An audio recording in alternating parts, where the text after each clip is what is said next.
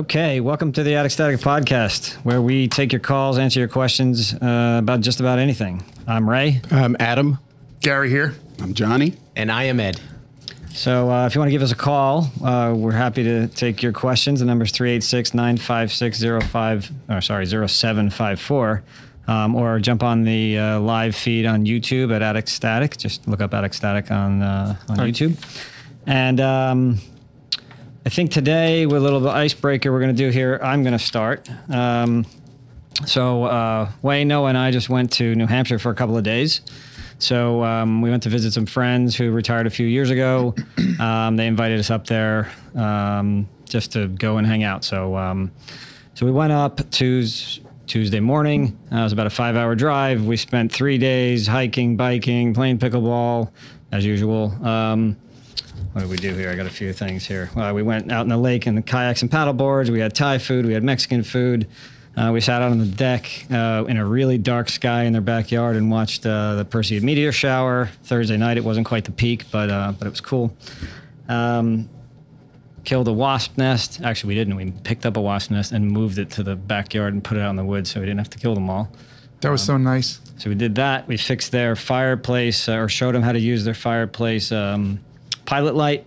We fixed the lock on their door that they hadn't figured out to use yet. So they just moved into this house and they haven't figured out all this stuff yet. So um, it, was a, it was a big house, um, e- easily over 3,000 square feet, had an 11 zone baseboard heating system. Nice. And um, they're desperately trying to figure out how to lower all their costs. So I'm going to bleed this over into a little topic here. Um, so the one question they have is, what are they going to do about that? Right? They've got oil heat. They don't want oil, high carbon footprint. Um, solar panels being installed on the roof while we were there, so we got to watch them for three days, putting up the racks and doing all that stuff. Um, and um, but the whole time we talked about this, um, you know, how are they going to reduce their bills? How are they going to get rid of oil in the house? Uh, and I'm looking at Johnny here, right? Because they have everything is relatively new, but they've got this beat up old oil burning furnace, you know, in the in the basement hooked up to everything and making hot water. Um, So it is circulating hot water. yeah, circulating hot And water steam. Not steam and yeah, no radiators, none of that stuff. So, um, so that's the question to you, Johnny. What what do you what do you do? So because it's the, the quickest answer is because it's circulating hot water, I would say the new style um, high efficiency combo boiler. Um, and then the only issue with that is is you'd have to have given me what's the BTU of the existing furnace. Can you explain what a combo boiler is? Yeah, So uh, the furnace industry, I guess, has been evolving, and um, the springboard to what I'm about to explain were the tankless water heaters. So in the United States, they were they're always popular in Europe, but they have trickled down into the United States, and um, a lot of people don't know that you could buy a box probably five times the size, deep, and well, maybe not that. Well, let's give it. Let's give a better. What, what would you say, Ray? 18 or 24 by 18 would be a typical the furnace? tankless. No, A a tankless. tankless water heater. Yeah, st- sticking out about six, eight inches from the so wall. If you could imagine hang it like that, a picture frame. Yeah, uh, they hang it on the wall, and then you run your gas, you run your in and your out um, water to it, and it you no longer house 50, 75, 100 gallons of water on reserve. That obviously. While you're away from home, this thing is losing temperature, reheating, losing temperature, reheating. And then if you have only one bathroom and let's say five sisters, like my cousin's husband, by the time he got to his uh, bath, he had no hot water. Everyone has experienced that. A tankless hot water heater makes hot water on demand. And they use that design and they added a whole other section to the unit. And now you can get the hot water that just like Gary's makes. But instead of it um, having to fire up this big um, furnace part with multiple burners. It is a nice encapsulated uh, burning mechanism with a very high efficiency um, heat exchange inside. And what it does, it makes hot water on demand for your heating in your home. The issue with that is that usually they're one to one. So if they have 11 zones, I would have to know how large that boiler was. So for a 3,000 square foot home, I'm assuming that's somewhere around, if it's really old too, it's probably around 275 to 375,000 BTUs. So with that, most of the time you want to cascade these systems. So you would put one, they have communication systems, and then you just tie them together you'd have to have one on each zone. No, not really. You're just taking the whole total. But if I knew the total and you know where the zones are compared to where the people live, then you would make the correct calculation. Okay. So you're not wasting it. And just to clarify, the, the combination then is the ability to provide domestic hot water and, And heat and the house. Exactly. One And note you- on you the They're two ga- different. They're two different loops, though. You mentioned gas, though. I'm assuming they don't have gas, so then it would be electric. No, hold on. So they do have a propane tank outside that their fireplaces and their stove work off. So you could switch them to propane. Um, the question is, is, is it better to be on oil or propane? But hold on, Ed had a question. Yeah, so when, a couple of years ago, we were actually looking into getting the tankless water heater for our residential home. And the plumber we were working with had explained to us that we actually couldn't because all of our utilities in our basement are centrally located and that we needed to have the tankless water heater mounted on an external wall. And we didn't have that because all of our utilities were in the center of the basement. And he said, yo, you'd have to change that and put your utilities by the external wall. Well, all you would have to move is your water line. Uh, yeah, well, he said it would have to be mounted on the external wall. So the, the heater has to has to have vent outside, right? Which is why he's saying that, right? But it doesn't mean you couldn't just plumb the water line, like Adam said, to Yeah. that heater wherever it is. And external additional wall, cost. to, just to Right. clarify, it's the inside of the house, just an external wall. So if you That's got a basement, it's you know typically on a on a block wall. yeah. That's correct. So, Yeah. so back to you said propane. Could, what about electricity? I mean, you can the, these high efficiency tankless are electric as well. No, that um, they are. That that's not an option when it comes to, in my opinion, uh, keeping it um, Cost effective. cost effective. What what size solar array does he have? Is it enough to power the house and then some? Actually, I, I, they didn't even know, but uh, I can tell you in one second. It is uh, what is 25 times 400? Ten. Twenty four. 10,000. So it's a 10 megawatt system. Yeah. So that's probably not going to have a, a lot extra unless and- there there's only two people there and they're really power misers. Correct. And that's what I told her. So it is going to only be two people there, but the system was rated roughly for the size of what, of what they need for, for the house without doing anything different. So I told her, you probably won't have the, the access to do that. Um, and from what I know, those tankless hot water heaters on electric are just electricity. They're brutal. hogs, They're brutal. Yeah. Yeah, they're, it's not an option. Yeah. Um, but, What um, size uh, circuit do you need for that? Oof, an Needs electric serious one? amperage, huh? between 80 and 100 amps Yeah. just for that. So that'll take half your panel. Not to mention your every time the thing turns on, the thing dim your lights. You know, it's uh they're they're very hungry, but um, most of the manufacturers will make a natural gas unit that is very easily convertible converted to propane. Right. right. That's what we did in the, in the Poconos. We had two Right. of So them. that's what that's what I would do. But more importantly, like a lot of the questions, the more um, specific information. What is the existing BTU? Is it? I'm, I'm assuming it's an 80 uh, percent efficient unit. If you looked at it, did it have a big chimney sticking out of Yep. it? Right. Yep. So that's 80. The benefit is that if you're willing to pay the money, they go from 91, 93, 95, 97, 98 percent efficient. And the only variation, uh, so that people understand, when you burn natural gas that efficiently, it condenses. So it just adds another um, condensate pump, and you have to pump that out. But the benefit of it is that, and I could give you examples. If that house had a very large uh, chimney uh, and built uh, walls around it, and let's say it was in general space, when you convert the entire house to uh, high efficiency, you get a three inch or two inch uh, flue, which is um, Schedule 40 PVC. You just run it through, you know, the rafters in the basement and out the, the, the side of the house with a little 45 down. And like we did with my brother's house, when we converted it, he gained all that chimney space, right? And it just happened to be in the middle of his kitchen. So now we were able to gut the whole kitchen, get rid of the chimney. And that was one of the plans that I had in the three family. When I converted the whole house, the three family chimney was about the size of this table. And it went through each floor. And, and your hot water heater didn't use that same flue? No, because I converted that. That too, okay. yeah, so when you that do the stays in whole the thing- basement, right? It yeah. stayed in the basement, right? So, So wait, what did you convert the hot water heater to? I, tankless. To tankless. Yeah, it. So that one had a two inch. It went right out. I put it on the on the side wall, small pipe coming out, and then my plan was when each apartment came empty, I would then add that space to the apartment. Unfortunately, or fortunately, in, Sold the house. In, no, in 15 years, I never had an empty apartment. Oh, yeah. So I never felt the need to do it, but we we've done it, and that's one of the side benefits. And like I said, the older houses had very large um, built, and they usually went through right the center of the house. Chimneys, yeah. So let's let's go back to this question here. You described how uh, a conversion to propane could be made. Why is that any better that's still a, a a hydrocarbon? Is that more efficient? Is it cheaper? Why bother? from oil? Well, one, uh, oil, you need a distribution network, and you know the trucks have to come drop it off. If you run out in the middle of the night, um, some of them, you know, it's it's just another nuisance. Whereas if it's piped to your house, Well, no, we're Propane talking, we're talking propane, propane tanks. This is not natural gas. yeah, but, but propane tanks have to be filled, right? Yes, right. So you gotta still come. have a Right, truck coming the- to fill. the the propane system that I've seen and um, I've seen in places they have those sensors and stuff and they call out and it happens automatically. Whereas at least in this town, most of the the oil it's visual by the owner, and if you if you're not paying attention and it goes down, you're sort of out of luck if it happens in the middle of the night. So one of the things I've seen with propane is that they have those systems. I think I saw it in, in one of the houses in your house. They have a little thing on them. I know what you're talking about. Yes. It Yeah. has a little. so at least you have thing. that. But I mean, to answer your question in reference to natural gas, I believe one of the, the benefits, if you could, I mean, there's money to be to be said about it. Um,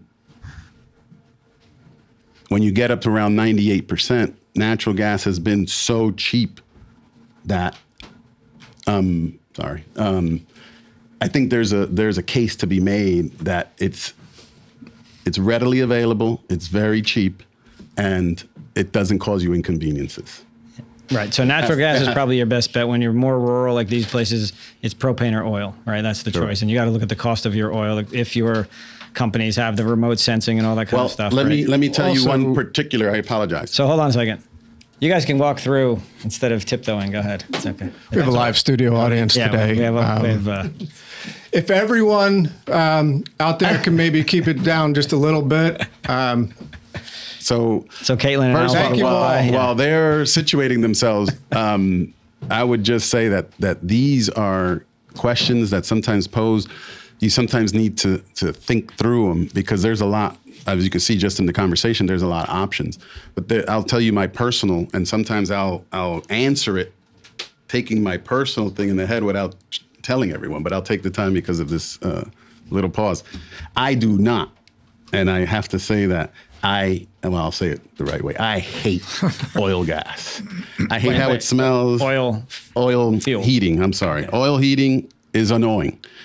It has a lot more components. Um, it smells. Uh, if you're working on it, it makes a little bit of a mess. There's a lot of a lot more prep work you have to do when you're working on it.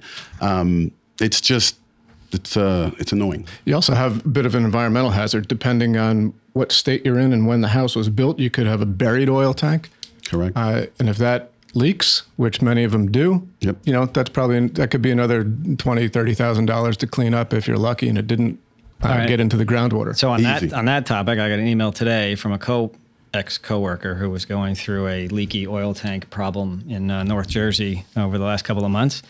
Um, testing, it's in. The, they found leaks. It's in the water. They're drilling. They're propping up the porch to be able to dig under the house, and they finally she finally got the bill today. Thirty-two thousand is her share after insurance is paying for whatever else they're paying for. Exactly. Do you have a sense of the total bill or how much insurance covered? I'd I have to read through The total bill is email. thirty-five thousand. But but here's the thing: when she bought the house 20 years ago, it, they got a certificate that said tank was removed, everything's good, you're good, right? Wow. And then now somebody they did a test or whatever when she was going to sell the house, and it's not so good. And that company that did the certificate doesn't exist, and she's still paying thirty-two thousand dollars. Yeah. Yeah. So, I, I've Oil oil has its I've- its issues, right? Now this in this case, oil tanks in the basement, it's it's clean, it's pretty, it looks great. I don't mean to put you with, with the numbers, but there is the calculation, right? For one BTU of each, oil Yeah. wins. Oil wins. Oil wins. I get all that, but I've when you know usually people will call me after three or four people have gone to their house and haven't been able to fix it. When they call me and it's an oil burn, I'm like, oh. I just I just don't like them.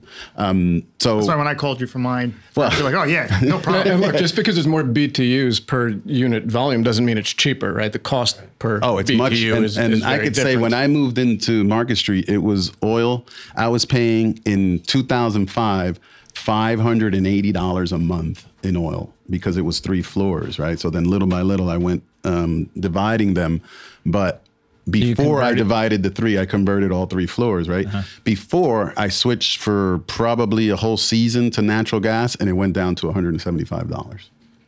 That's the, the variation. So I don't even use that as an option when I start to explain things. I, I don't like it. So, but it is in the conversation, right? Yeah. If you don't have that option. We have a question about uh, from a caller about the value of emergency standby generators. Anyone want to opine on that? We have one. It's actually uh, not one that's connected to our home, but it's actually one that you plug you know things into. So we actually bought that quite a while ago. So this is not a standby generator. This is a portable generator That that, is you correct. manually would fire up And then to just plug the power. refrigerator into it. Yeah, or just the basic needs. Yeah, refrigerator or whatever the basic needs. But you don't at have a, a sub panel. no. You just run extension cords. ahead. That's right? correct. Right, and that's the simple, easy way to do Simple, it. Right? easy. If all you care about is your your freezer and your fridge and Just you know, the a couple basic. of But I would lights. still The I problem is if you're not it's simple. home when you lose power, you know, maybe, maybe you lose some Right, food in I the freezer also- or fri- Right. refrigerator, and if you're dependent on sump pumps to keep your basement dry, you, you could be out Yeah. of luck there and I too. Think, and I think if there's a greater need, then maybe you need to evaluate maybe something different. But for us, there really isn't that much of a greater need. You know, we've had instances where we've used it. I could probably just count on my hand those instances, and it's worked out and served its purpose. But I would still ask if there's depth to the question. Why are they asking? Any thoughts on standalone generators? Because I want to do, but but but what? Well, hopefully it's because, well, not hopefully, but it's probably because they lose power a lot.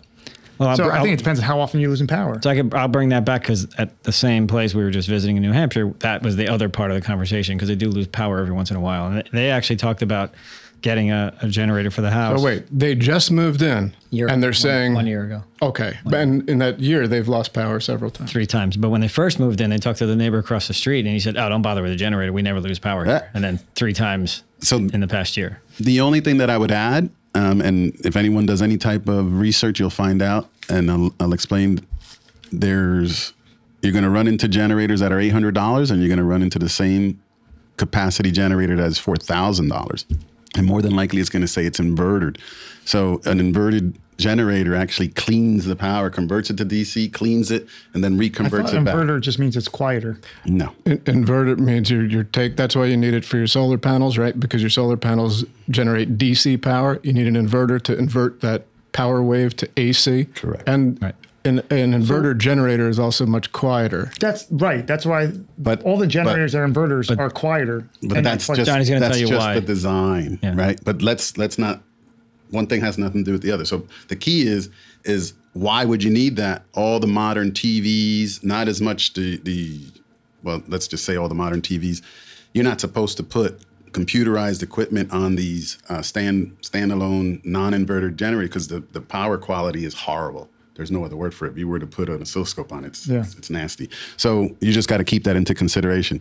Eight hundred dollars, yes, it'll get you through uh, some pumps, refrigerators, stuff like that. But if you're gonna, if it's, it's gonna be a long outage and you have to start using different things, you want to spend the extra money for that. The the noise attenuation is just a completely different thing. That they're much better made and they're they're usually insulated and they're usually encapsulated. There's different um, things incorporated, but they're usually two times to three Yeah, times the yeah. price. So when we had um, the, we had the house in, in uh, Piscataway that and it was rented out and had people there, and that basement would flood once in a while, right? So we had the sump pumps in there, and I had a backup generator, just like what Ed described, you know, a portable one in the garage, plug in the extension cords, and keep your freezer going. Um, so instead of dealing with the sump pump problem, we just put a battery backup on the sump pump itself, right? So then it just stays on no matter what. Um, and I just paid the 125 bucks a year service for those guys to come out and like check the batteries every year and clean it up, make sure it's fine, and just never think about it again. They won't run in- for an extended outage, though. Those are typically good for uh, one to three days. Yeah, um, I've it never had to, of course, never Yeah. had to use it, so I don't know. But let's um Ray, let's take an example that we did at Ray's house. And if he was to have the space to do it, we put a transfer switch. He has a automatic start standby generator. Just like Ed's. Just like Ed. As long as it's I don't know if yours is automatic start. It has that option on there. Right. Yeah. So automatic start. So usually if you buy the right transfer switch, the minute the power goes, the transfer switch has an auxiliary, normally open contact, and that'll start your standby generator. And we did all that. He doesn't have it permanently connected. Right. But if he did have it permanently connected, that would save him if he was away for, like you said, as much as the um, the load is. And I think most of them you'd probably get. You were right, like two to three days if the load wasn't massive. You know, if, if there was nobody home. Yeah. So I, I think you got to consider, Gary, as you said, how often are you losing power? Number one, um, do you have a situation where if you lose power and you got high groundwater, you're going to flood? That's an extra concern. And then, secondly, how able are you to fire up a portable generator, um, or do you need the automatic one, Yeah. which And- is hands off, really, but just pay Now- to get it um, maintained every year? Do do we want to do we want to kill this topic and go on an off-grid generator system as an option instead of a, a I was standby thinking we could get do another hour on changing ceiling fan, but if you if you really want to go there, okay. Yeah. So that, that a lot of people don't know that that's an option, right? So most of the mainstream solar solar need 220 from the grid to actually work. To work, Well, they sell off grid. So hold on. So And that- that- that's safe. That's for safety purposes. Ju- just- want to right. ex- explain? So just to be clear, this mo- It's a design almost every reason. solar panel system that you see on somebody's roof will not work if the power's out. right. Right. Most. Most of them. I would say Yeah, most, 90 99.9, 99, whatever. right, right. Um, so they will not work. And that's a shock to a lot of people, right? Like, well, I thought I had this because, you know, it's going to help. And it's not going to help, but it's a safety reason, right? You don't want to be putting power into the grid through your house from your solar panels out to your, to the street when there's some guy down the road trying to fix the power lines after a, a hurricane or whatever. E- Even as a practical joke, it, it's not a good idea, right? Right. So they're designed to hurt somebody. But there are- there they are- shut themselves right, off from the grid so that that can't happen. But that's because it's normally connected to the grid. And I think what, what you're saying, Johnny, is that, well, you could have a system that's completely disconnected from the grid. Correct. And then the only other component, obviously, you'd have to source that, and um, finding off-grid generators is not that simple. It's not super difficult, but it's not like you just call someone up and get it. Number one, and then two, you would have to have a battery bank somewhere close to your system that houses that um, excess. You can do that with a Tesla wall, right? Exactly. If you Exactly. got it solar I- on your roof, yeah. you, they can be charging your batteries, Yeah. and then you would have Exactly. generator backup to that. and, and very common in the Caribbean and all the uh, places where a lot of storms go through. When you charge up a Tesla battery, how long will it last? Uh, well, uh, we're talking a, a Tesla battery in a car or a Tesla the wall. Wall. Well, the idea is it's always kept topped off. Let's say you lose. Let's say the sun goes out. It's nighttime for three days. Depends depends on how much battery to you've purchased, right? But it depends on the size of the battery. It depends on what you're doing. If are you using air conditioning in your house and turning everything on, or you're you turning everything off, right? So you can't really say how long it'll last without knowing how you're using it. Yeah, right? I mean, d- generally it's it's days, maybe a- a week or more. It's not hours and it's not months. right. For the portable generators, I can tell you from my experience, there are a couple drawbacks, some negatives and limitations on there. You know, first of all, because they are noisy, you have to be considerate, you know, with your neighbors. Nobody wants to hear that thing running in the middle of the night. So But then hours of operations are going to be limited. If you don't have power, it's likely your neighbors don't either.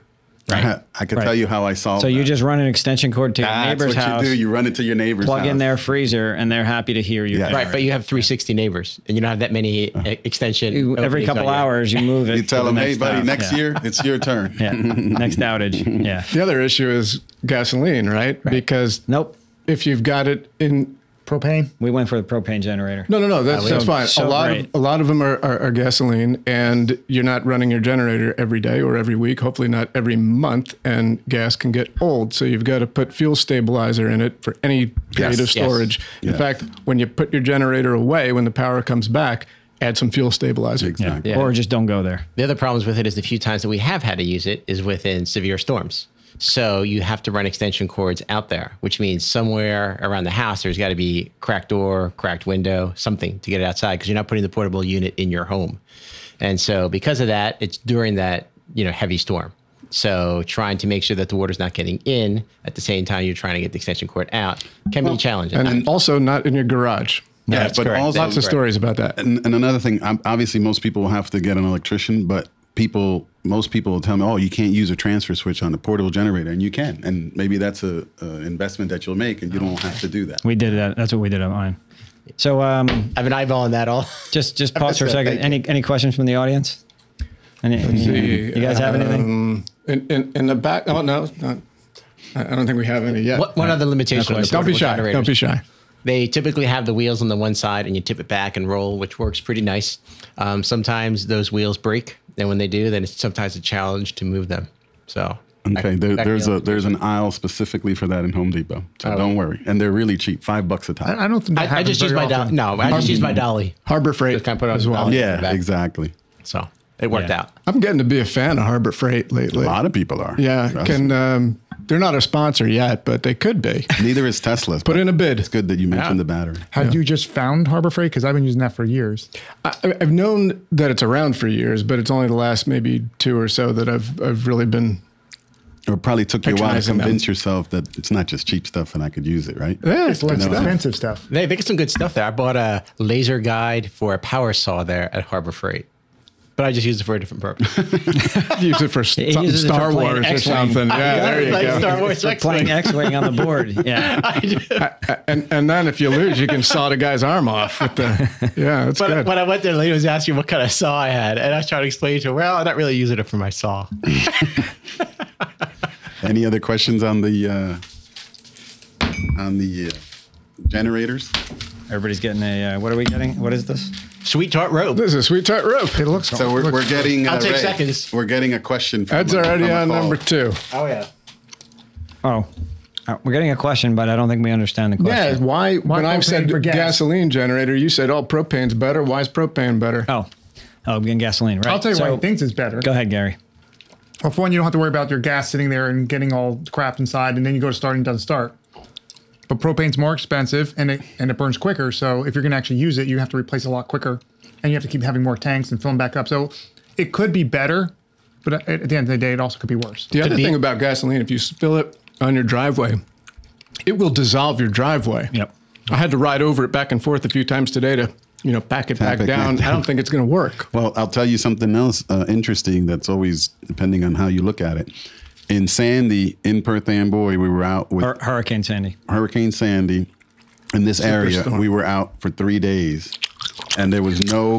there was no gas. He turned the thing off. Hey, turn me back on. That was a joke.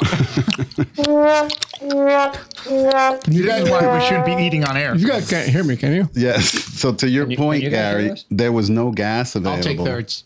But there was propane available. I'll give you the bag. Okay. So you got to good. always take that into consideration. The other thing is there's tanks everywhere. Your neighbors all have propane tanks hooked up to their grills. Yeah. that so you you, got more options. borrow, in, in steal, extreme whatever. situations. In- you in- have a second option. have another So it's And the other thing interesting to the caller, whoever asked, um, you could buy uh, standby generators that take both of them, uh, gas and propane. I think mine is gas and But propane you do and have diesel. to make some adjustments. Nope.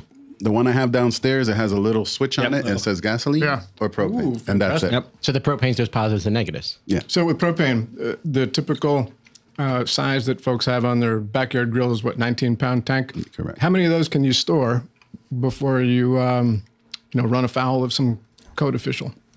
That's a very good question. Um, I, I only know about propane storage for industrial, and you have to have it outside in a controlled um, environment. They sell these cages with locks, and then every year they make you pay $150 permit. We had, like- Other than that, I don't really don't know. we have, like, six of other them in our house. ordinances. People could take their kids out of the cage in the basement, maybe use that for the propane storage if they have a lot. What's in these? gotta be what- outside. what's in these gummies? Oh, that's right. There can be some pros. It could be some pain. I think there's something in these gummies that he's. So the next co- leading question here is, um, and, I, and I read about this a little bit. Can you, if you if you owned a Tesla, can you use it as a generator to to to, to produce power? Anybody want to start? I couldn't answer that. I don't know that. Adam's got a mouthful, and I, but I think he wants to say yes. So I, I think I did. I think read, you can. I think I did read about that. I don't know what the power input output thing. I don't know if there's a cigarette lighter that you plug in with an adapter, and then you can plug in an extension cord. But I'm pretty sure. Just like you can pull battery off your car, uh, internal combustion engine car. Yeah, I Yeah. wouldn't. I wouldn't give any advice on that because that car is expensive. As a general consumer, I would be concerned of does it void the warranty from the manufacturer? I uh, I'd be I concerned could, about I that. could tell you one thing: the the new commercial for the for the the electric pickup truck from Ford does advertise that it has the Yeah. outlets in the back and stuff like that. Oh, so yeah. at least we could say that. That's right. But I've never seen that in any other commercials for a Tesla or anything like that. yeah, but you still got to be able to charge the Tesla at some point, right? Yeah, But in, a, I- in I an don't know. emergency, you could do it, right? I- I- all I would say for whoever asked that, that is a pretty expensive home generator. Yep. And we've got. I don't. I don't know if they'd buy it just as a generator. right? You know, d- does keep anybody really? back. I know a few people who they, they dislike you know Generac or Cummins enough to just go buy a Tesla and use that instead. yeah, um, And then someone just goes out, revs the engine, and, and you're good. um, oh, we have another question from the the audience here. Let me. Uh, okay, way way in the back. What is the best and easiest setup for a battery backup power system for a sump pump? And this is for a, a pool house. It has an AC best, plug. Easiest. Maybe maybe maybe it, it's a joke. Shouldn't pools be wet? Yeah, we should leave the water in the pool, right? but it's a pool house. Oh, it's the pool. Oh, a pool house. Yeah, okay. little storage stuff. So we have a sump pump in our house. It's in the residential home, not necessarily the pool house, but ours has a backup battery in there, and we actually had it many, many years ago. I mean, it it was installed. I think we've been in the house about twenty years, and when we first moved in, we had that sump pump installed, and I think it's actually never kicked on until I actually bought a dehumidifier, and the dehumidifier is tired of manually emptying it. So I put the hose from the dehumidifier into the little sump pit, and it goes off because of that reason. And in twenty some For some reason, like because there's water in there. its now, now it's going off, but I never had an issue with it. Never had an issue with it. I, I think w- with batteries though, it works great. You can't rely on them indefinitely, right? It's going to run for days at most, and you need to maintain them. I don't know, uh, depending on the battery you, you have, you may need to even replace them every several years. One thing I do recommend if you have a sump pump that's uh, battery backup is you can go to your local hardware store and you can buy these. Oh wait, I'm I'm sorry. Uh, you can buy these moisture monitors, and it's nice because it's a it's a square piece of plastic, maybe about the size of the cell phone, maybe about that thick, so it has some depth to it. And you just rest it where you want. It has two little monitors on the bottom.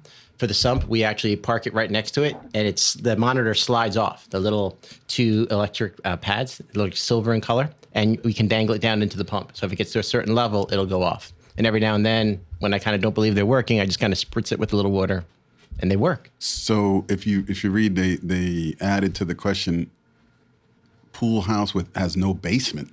So the question would be, where is the water coming from that you want to pump out? Correct. Yeah, why wouldn't it just flow overland? And then go away. Into the pool. So while while they update that and, and give us more specifics, um, Why doesn't this person call in?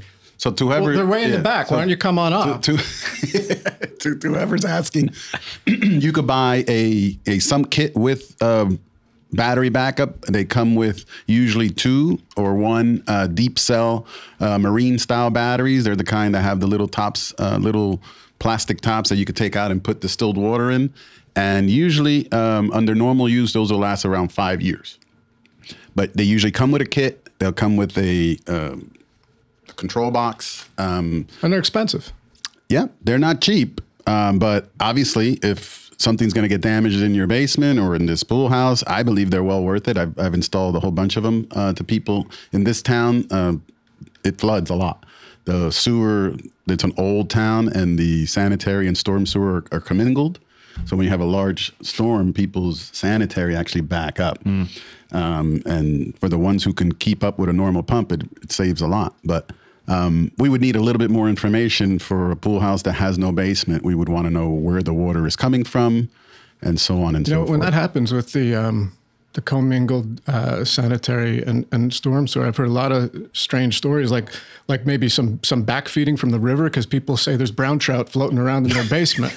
Time out. We're ready. know? Yes. Yep, we have a caller.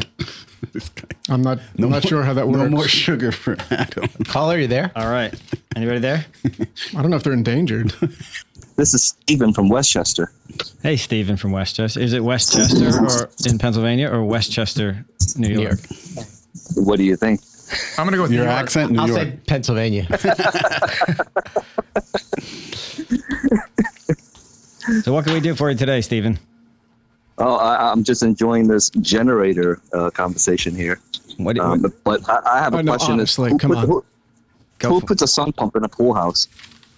Well, that's what we're trying to figure out. Somebody else asked the question. Well, th- this is all this No, confidential. I believe it has a, a, a genuine reason why they asked. It just didn't give us enough information. I think it was a trick question. Maybe it's sloping down, and the pool house is kind of like you know it- the But it's like you said, is then the water should just go into the. Then you got the overland land. flow. Yeah, maybe- well, if you've got great, then yeah, you should be fine, right? You don't have to worry about. Yeah, but it. somebody's thinking Stephen, can we send you over the there to do an inspection right? and see what's flower going on with this pool house? Um, Absolutely. I'd love it's to see a hot. pool house. Take a dip in the pool while you're at it. Because I mean, one of the simplest answers back. would be if it was on a slab, you'd put a French drain in it, dig a big hole in one quarter, put some put some gravel, put your Put a your, sump in, your sump in as a kit, which comes in a little black uh, arrangement. Uh, what would you call it? Like um, what is was that vessel called? The black. Uh, Bo- like a, It's a it's a the sump- housing, It's a the sump- housing, yeah, yeah. The, the pit, but it comes all in one kit, Yeah. right? And Home then Depot. that's how you would do it. Lowe's. That would be the quickest answer to that person if they didn't call back. So, Steve, do you have a, a, a sump? You don't have a sump in your pool house, I, I take it.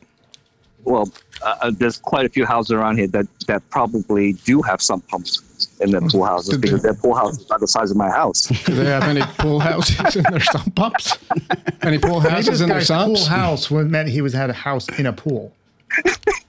Got it. Could be right. Yeah, that's probably what it is. Th- thank you, Stephen. Thanks for calling, Steve. Okay. that was funny. All right. All right, uh, Ray, you were supposed to have the. We could do another lightning round while, while you get the next. We could, yep, go for it. Okay, believe in God? Yes. I Yes. thought this. No. No. No. Believe in the tooth fairy? No. No. Yes. No. Yes. Okay, We're on the same page. we are. We are, Gary. Keep going. All right, You got we have a question Man. we can't throw on the display. Believe in fairies? We got another question coming.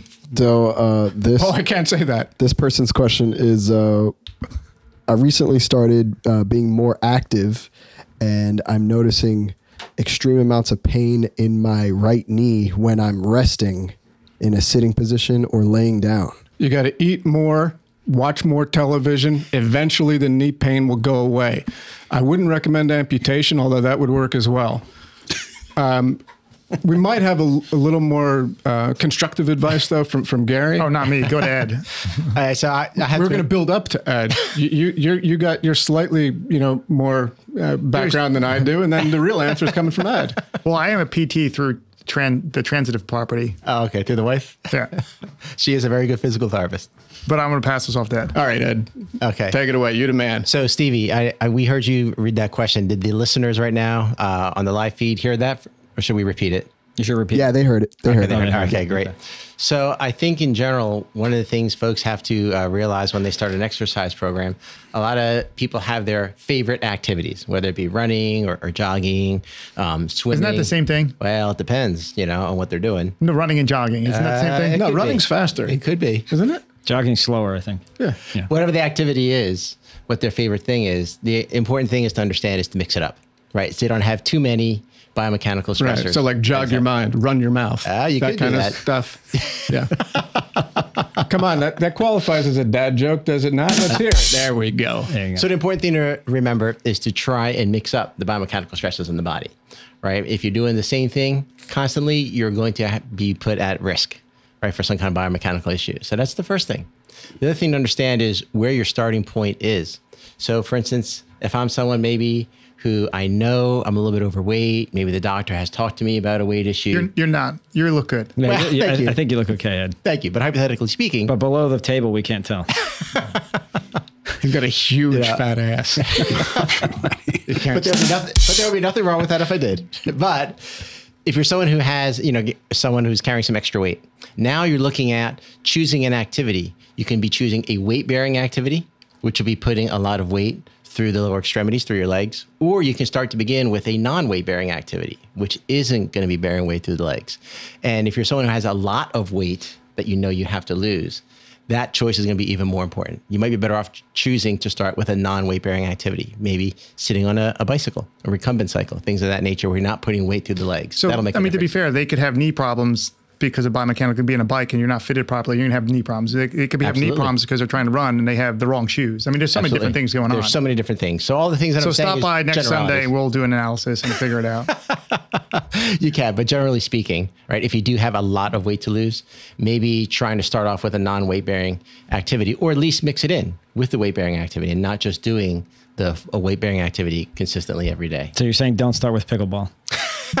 May not be the best choice, but it's a lot of fun. It is a lot of fun. So we, we had the uh, the Attic Static, the first official Attic Static pickleball uh, game today before the show. So Gary, Ed, I was. and Uh, I think I was undefeated today.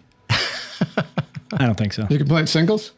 No, No, we're Oh, playing doubles. It's here. always We're is it always doubles? No. uh, that you can You play can play singles, but it's singles, okay. commonly What- singles. Uh, What do you- commonly. What do you call? I the- think Gary lost three games. What do you call the orbital? Is is that what I, I call the, the, the Uh, the, the elliptical? yeah the elliptical? Yeah, the elliptical is pretty good, uh, you know, form of exercise, but that is weight bearing, right? Because you're standing on your feet. Well, but it's not pounding. Well, It's the not only because reason why bearing. I say No it is that impact. I suffer from all my joints, with- with pre-existing, you know, genetic condition. But when I was at the gym, that's what I preferred.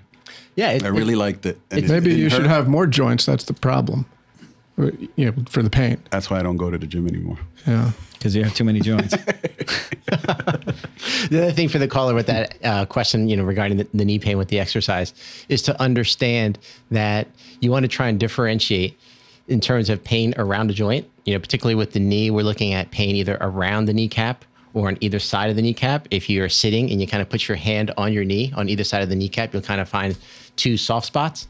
If you have pain along that area, then that usually is indicative more of pain from the joint.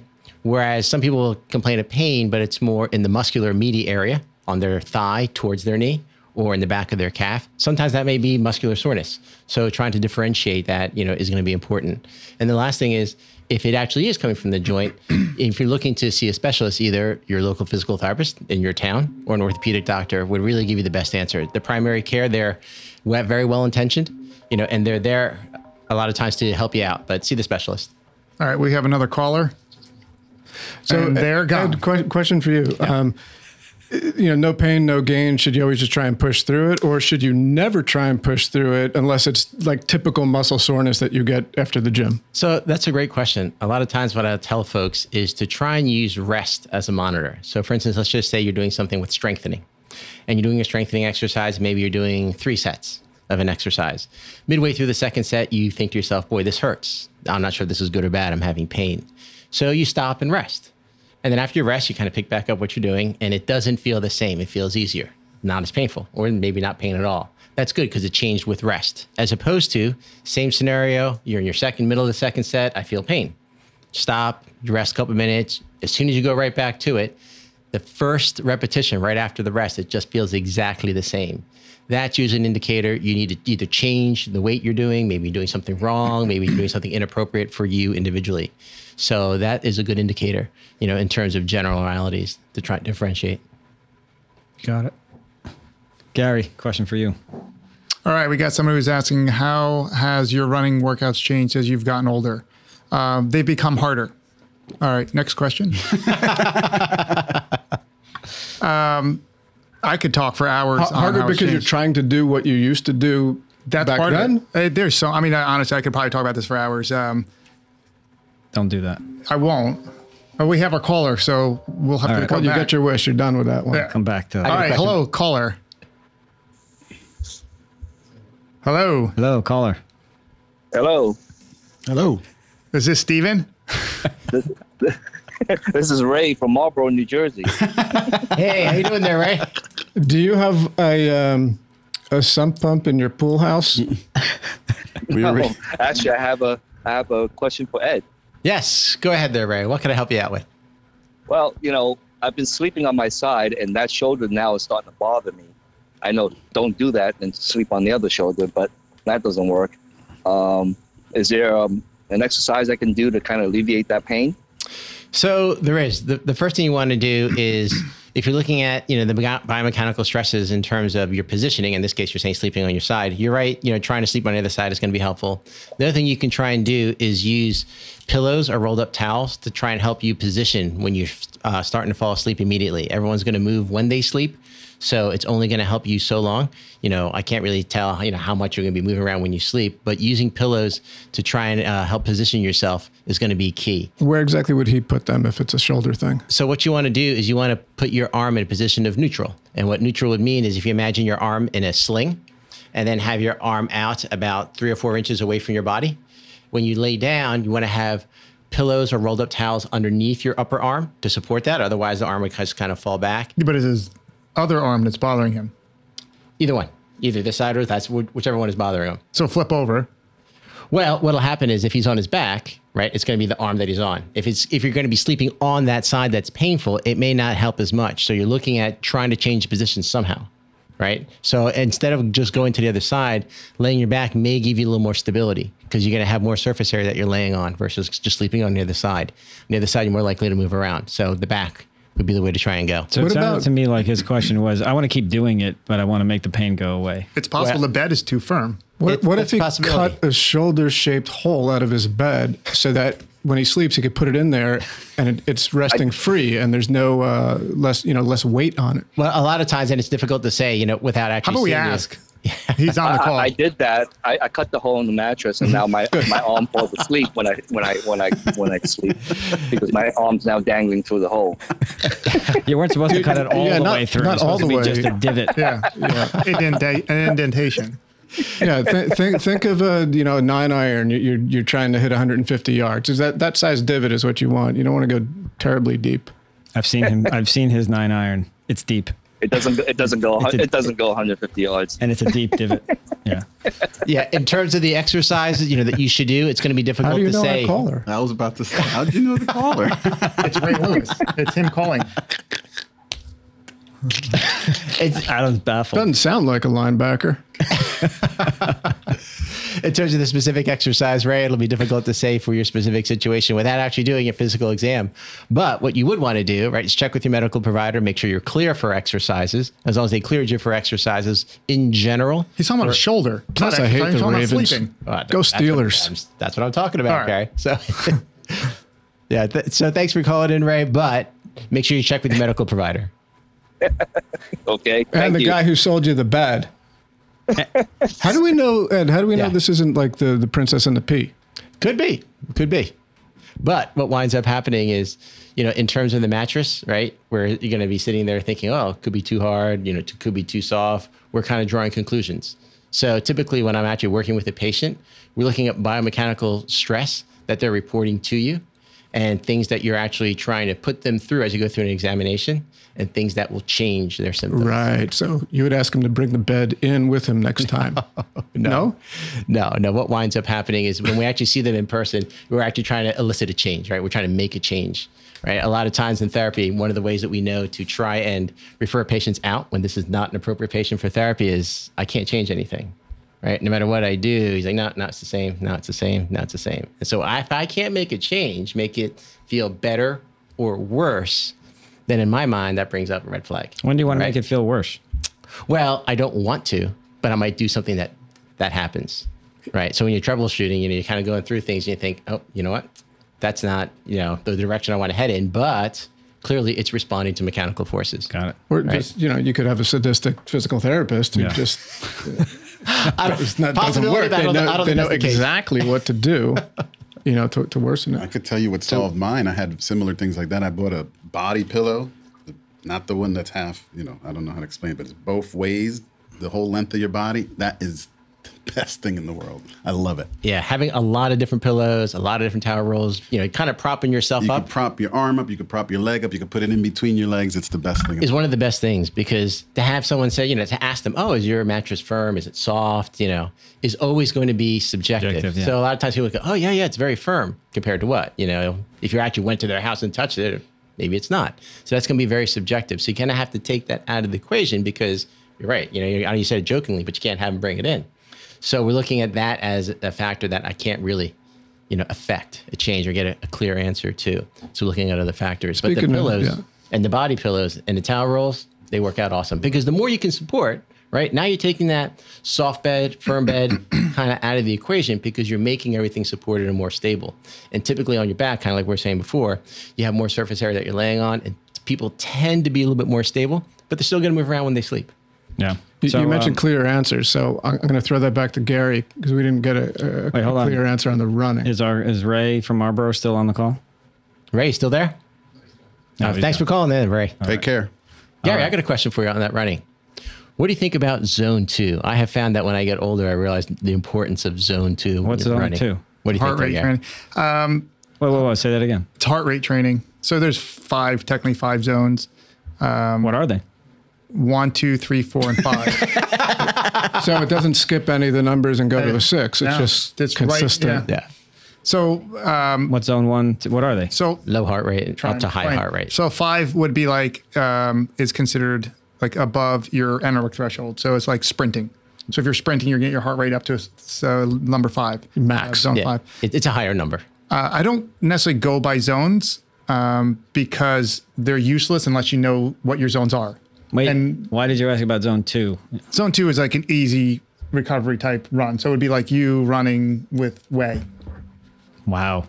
Like so all, all my life when I was running, I oh, was I was running way way too intense because I would run so infrequently. When I ran, I figured, oh, you know. but if you're run- going to run once or twice a week, that's okay. Well, you ran it. Yeah. Yeah, Ed, you look, you get you run at the brink of a heart attack. If you don't puke when you hit the finish line, you didn't run hard enough. That's what I've always done. But you know, with a lot of research that I'm reading and you know, re- just kind of analyzing what I'm doing for my own exercise, I realized you know, zone two is pretty important. Or that should kind of be the Well, base. you do need that. But I, I, Yeah. I think as it comes down to, as I said, most people think I'm going to train in these zones, um, and they don't know what their zones are. So if you're not, if you've not had a test to know what your zones are, and you just say, well, my max is 220 minus my age, and then come up with these numbers, it's going to be wrong for most people. Um, and the How other do you thing get is, that test? Where, how do you? Yeah, without getting into the details, is there a way to define your zones? there's different ways of doing it. Um, some watches, some watches will do it for you, and some you have to have the right information. Uh, like if you do, some watches will give you a lactate threshold, which you have to wear a chest strap to do. And if you do that, because they give me my zones off, that's gonna be fairly accurate. Does it have to be a Garmin watch? It does not, and probably better not to be. Um, but also, if you're going to use wrist-based heart rate, wrist-based heart rate is okay, but I don't think it's great for doing a, a running activity, especially the faster you go, because a lot of people don't understand how that works. I, I agree with you. So wait, your Um, your, I'm gonna your explain. heartbeat here is not, not- the same as that's here? not a heartbeat. So I'll explain. um, when you wear a chest strap, it's reading EKG. So it's going to be accurate what your heart rate is. When you're wearing a uh, wrist base, it's sending a light beam through your skin and trying to read blood flow. Um, if you're not wearing it properly, like loose, it's going to be incorrect. But when you're running, the harder you're running and the more this moves, the more it's going to be off.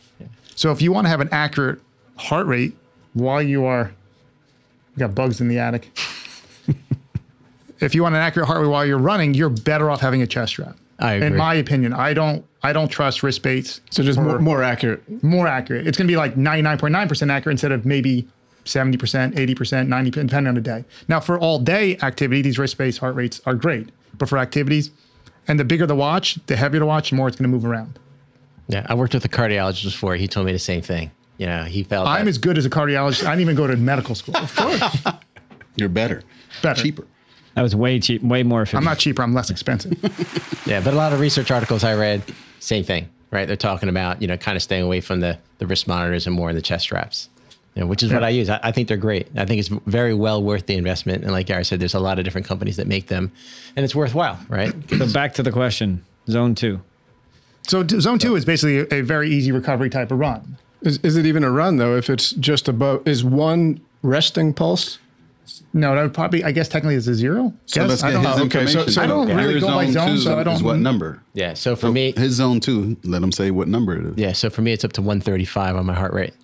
What is your max? And how do you know what your max is? So for me, uh, if you use a 220 minus your age, It's not right for most people, so let's not use that. it's not accurate. right? So that's that's generally good for the general population who are going to do general exercise, who aren't really going to be into running that specifics, but just doing general exercise, like maybe our earlier caller with the knee problem.